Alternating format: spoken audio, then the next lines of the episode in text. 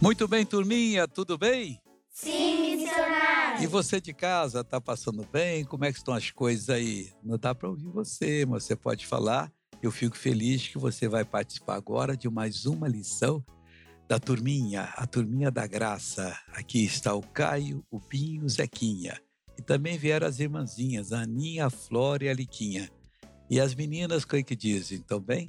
Sim, missionário. Que bom. Flora, você é, é uma pessoa igual às outras, apesar de ser menorzinha. você tem todo o direito de ser feliz e de ser abençoada. E também aqui, quem é o menorzinho aqui? É o Caio ou o Vinho? É o Vinho? Não, fica em pé os dois que eu quero ver aqui agora. Tirar isso ali, Caio e Vinho. E fica também o Zequinha aqui, vamos ver. Ah, é, é, é, o vinho mesmo, o vinho é o menorzinho. Fica, bom, tudo bem. Mas aqui não tem grande nem pequeno. Aqui tem pessoas que amam Jesus, querem ver os outros abençoados e certamente Deus vai abençoar para a glória do Senhor. E por falar em tanta coisa boa que Deus vai fazer, nós vamos hoje estudar lá em Atos dos Apóstolos, o capítulo 3. Tudo bem aí com vocês? Sim. Então, nós vamos ler e vamos conversar. Você em casa tem a Bíblia com você, você também pode abrir a Bíblia para poder ver. Por exemplo, em Atos capítulo 3, o escritor sagrado, alguém sabe quem foi que escreveu o livro de Atos? Quem foi? Caio? Lucas. Lucas. O que, que o Lucas era? Alguém sabe o que, que ele era? Eu. Era, ele era um médico. Médico. E ele seguia é, o apóstolo Paulo, onde ele ia falar de Jesus. E não ia como médico, ele ia como um dos ajudantes, o discípulo. Mas, claro, o médico sempre é médico, precisou dar uma palavra dele e dar a palavra. E ele aqui resolveu ser escritor por ordem de Deus. Ele escreveu dois livros, o Evangelho de Lucas e aqui o livro de Atos. E quem é que vai ler aqui agora? É das meninas, o primeiro versículo. Eu li quem é missionário? Pode ler. Pedro e João uhum. subiam juntos ao templo, à hora da oração, uhum. a nona. Uhum. Então, aqui estava assim, Pedro e João. Quem que era Pedro e João? É, apóstolo, eram os discípulos de Jesus, né? Que se tornaram apóstolos. Você sabe que tem umas palavras que a gente fala e não sabe o que é isso. Por exemplo, a Bíblia fala que no ministério todo mundo é chamado de pastor, mas na verdade a pessoa às vezes não está ocupando o ministério de pastor, ele é o ministro. O primeiro da lista é apóstolo. Apóstolo é aquele que lança os fundamentos da fé para um grupo de pessoas. Aí depois vem o profeta. O profeta é aquele que ouve de Deus e entrega o recado. Aí vem o evangelista, aquele que tem um jeito de evangelizar, fazer reuniões abençoadas, onde as pessoas são curadas e tal. E depois tem os pastores. O pastor é que toma conta da igreja da ovelha. E também tem o mestre, é o que ensina a palavra de Deus. A gente fala sempre assim que é o pastor, mas às vezes ele está na função de apóstolo, ou de profeta, ou de evangelista, ou de mestre. Então nós vamos aqui agora ver que Pedro e João subiam juntos ao templo à hora da oração. Era a hora nona. Alguém sabe o que é a hora nona? Opa, tá tudo aí. Deixa eu perguntar agora a Flora, que foi a última que levantou, porque a, a, a minha levantou primeiro, mas a Flora foi a última. Eu vou deixar a Flora falar, o que, que é, é essa hora nona? Três da tarde ou mais. É, geralmente assim, a hora divide é, em quatro pedaços à noite. O dia começava a de noite, não era de manhã. Então, quando amanhecia, já estava no dia. Hoje, atualmente, nosso dia começa de manhã. Meia-noite, na verdade, começa zero hora e tal. Desde começa às seis horas da tarde. Aí tinha de quatro vigílias. A primeira vigília é de seis às nove. A segunda de nove à meia-noite. A terceira de meia-noite às três. E a quarta de, de três até às seis da manhã. Aí vinham as horas do dia. Essa aqui era a nona. Então eles estavam subindo para orar na casa de Deus a hora nona. Na hora da oração, que era a hora nona. Aí eu quero um menino aqui agora para ler para mim o versículo 2. Pode, pode, pode ser, Caio. E era trazido um varão que desde o ventre de sua mãe era coxo, o qual todos os dias punham à porta do templo, chamada Formosa, para pedir esmola aos que entravam. Ele era um homem já, porque você sabe que tem um menino, ele vai crescendo, ele começa a ser um intermediário entre os 10 e 15 anos, aí ele começa a ser um jovem, É, até um pouquinho antes. Vai até os 18, 20 anos, depois ele passa a ser um homem normal. E aí tem um homem de meia idade, depois ele passa a ser um idoso. Se vocês virem um idoso por aqui, não liga não, que ele é normal igual vocês, tá? Então, é gente fina. Aí ele era trazido um varão, quer dizer, um, jo um, um jovem adulto, um adulto, né? Que desde o ventre de sua mãe era coxo, já nasceu coxo. O que, que é coxo? Alguém sabe? O que, que, que é? É uma pessoa que cocheia ou falta uma perna ou um pé. É aquele que anda sobre a coxa, por isso que ele é coxo. Ele não pode ficar em pé e tal, então ele vai se arrastando. E é, é um coxo. Ia trazendo uma pessoa dessa. Todos os dias ele é colocado à porta do templo. É, é Liquinha, como é que chamava a porta do templo que ele era colocado? Formosa. Ele ficava na porta formosa do templo. É, é a porta do templo chamada Formosa. Então o templo devia ter mais portas. Jerusalém era uma cidade murada. Quantas portas tinha Jerusalém? Doze. Doze portas. E cada uma tinha um nome. Então, essa, essa aqui é do templo, não era da cidade de Jerusalém. À noite eles fechavam a porta para a pessoa não entrar inimigo, não entrar animal predador. Se não tinha uma pessoa que acordou, foi passear um pouco na rua, encontrasse um leão, o leão matava. Então eles fechavam a porta. E a porta tinha as muralhas, aí ninguém entrava e saía, mas tinha uma, uma maneira de chegar. Alguém chegou do campo atrasado, aí tinha um negócio chamado agulha. A pessoa entrava assim de quatro, ia passando e chegava e batia. A pessoa via que era um ser humano, que era amigo, abria, ele entrava e tornava a fechar, para poder não entrar inimigo. Agulha. Aí Jesus disse que era mais fácil passar um camelo pelo fundo de uma agulha do que entrar um rico nos céus. Ele estava falando que agulha é aquela? Será que é aquela de costurar? Que a pessoa põe a linha para poder pregar um botão? É essa? Não, era a agulha de Jerusalém.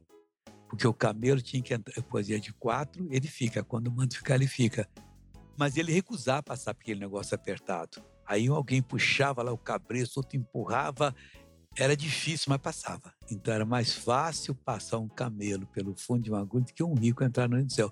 Uma pessoa que confia na riqueza e não confia em Deus. Aí continuando agora aqui.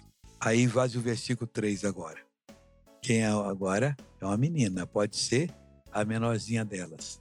Fala, Flora. Eu, Flora, ele vendo a Pedro e a João que iam entrando no templo, pediu que lhe dessem uma esmola. Então, vocês já viram pessoas pedir esmola? Na rua, no sinal e tudo. Às vezes são pessoas profissionais, não querem trabalhar, inventam.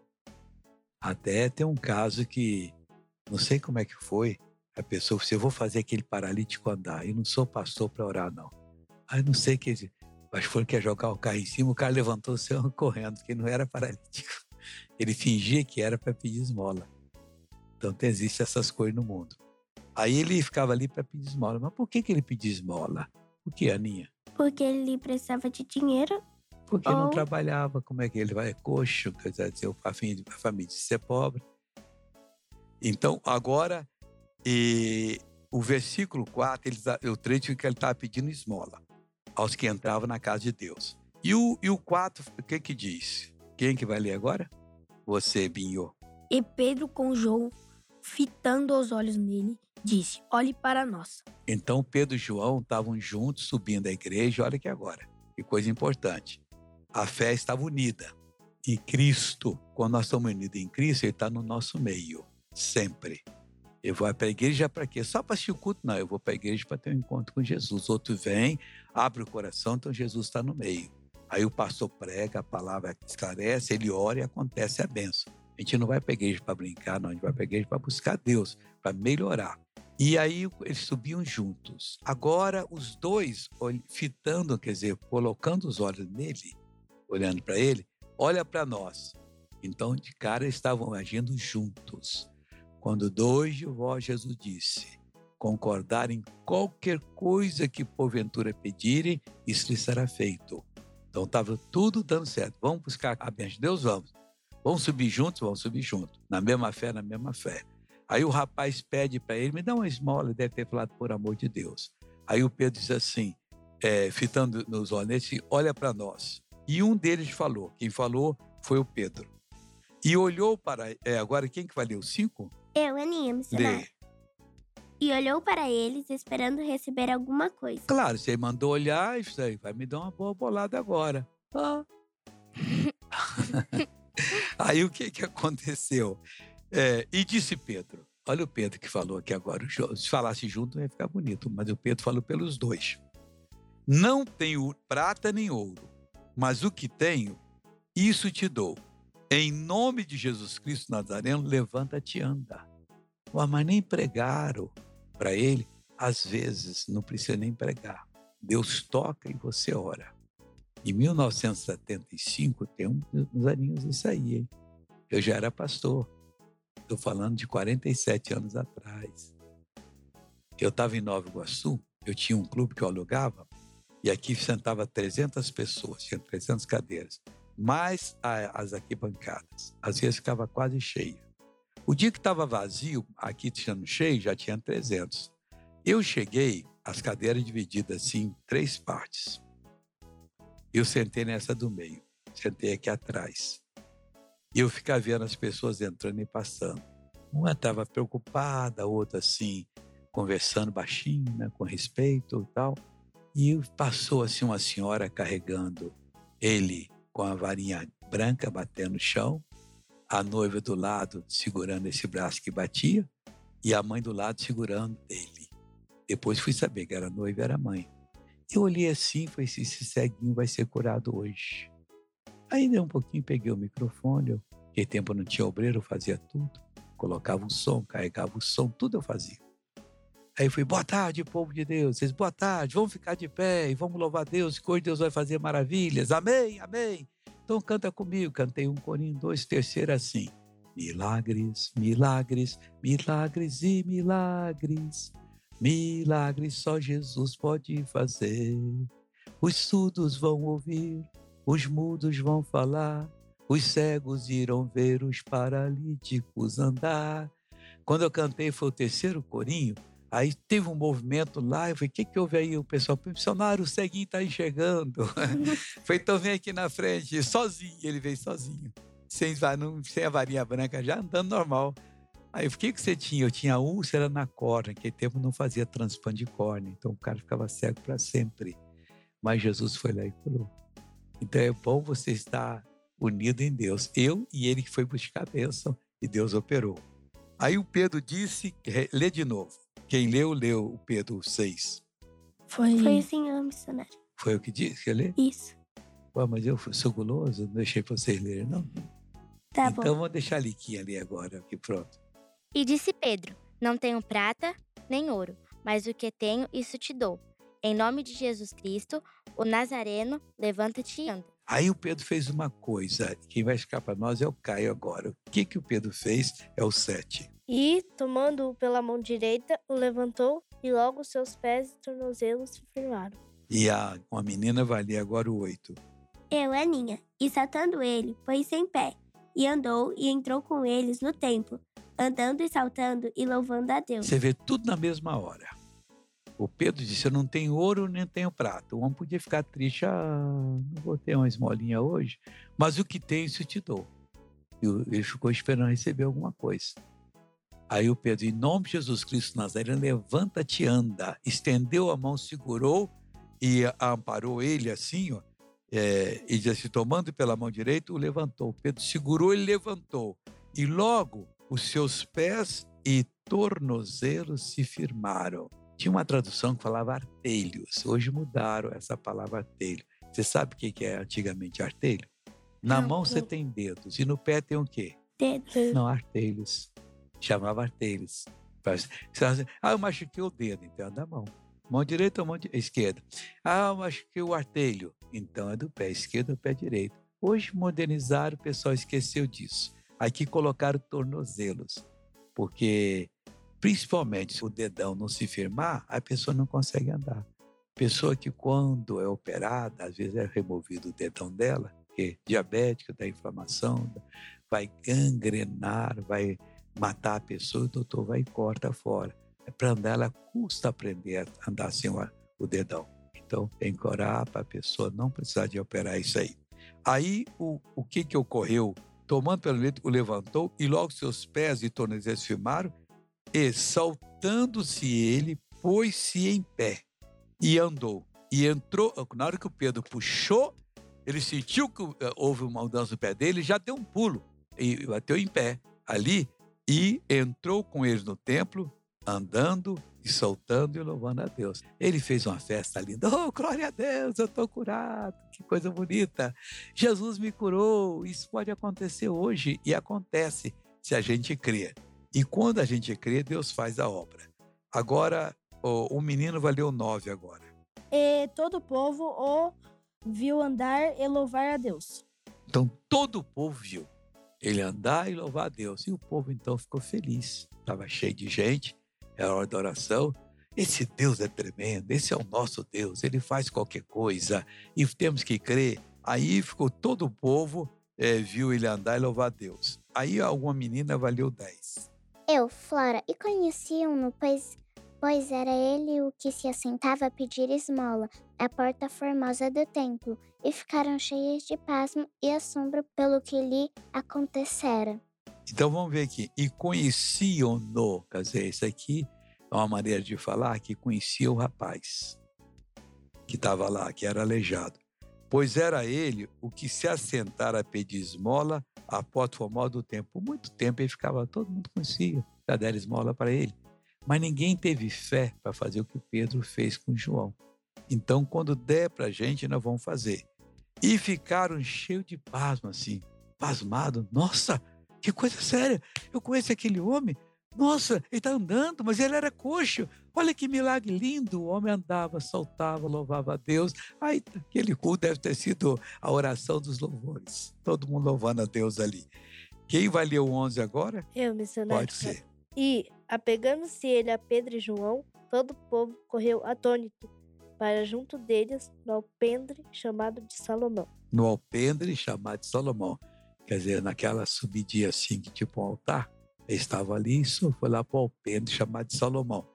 E o Pedro, quando viu, ele ficou assim, indignado até de certa, de certa maneira, porque estava pensando que foi ele que curou. O que, que o Pedro falou? Tem uma, uma moça que pode falar para mim? É, Aninha, missionário. Pode falar. Varões israelitas, por que vos maravilhar? E quando Isso, Pedro viu isso, tem que ler todo. Ah, tá.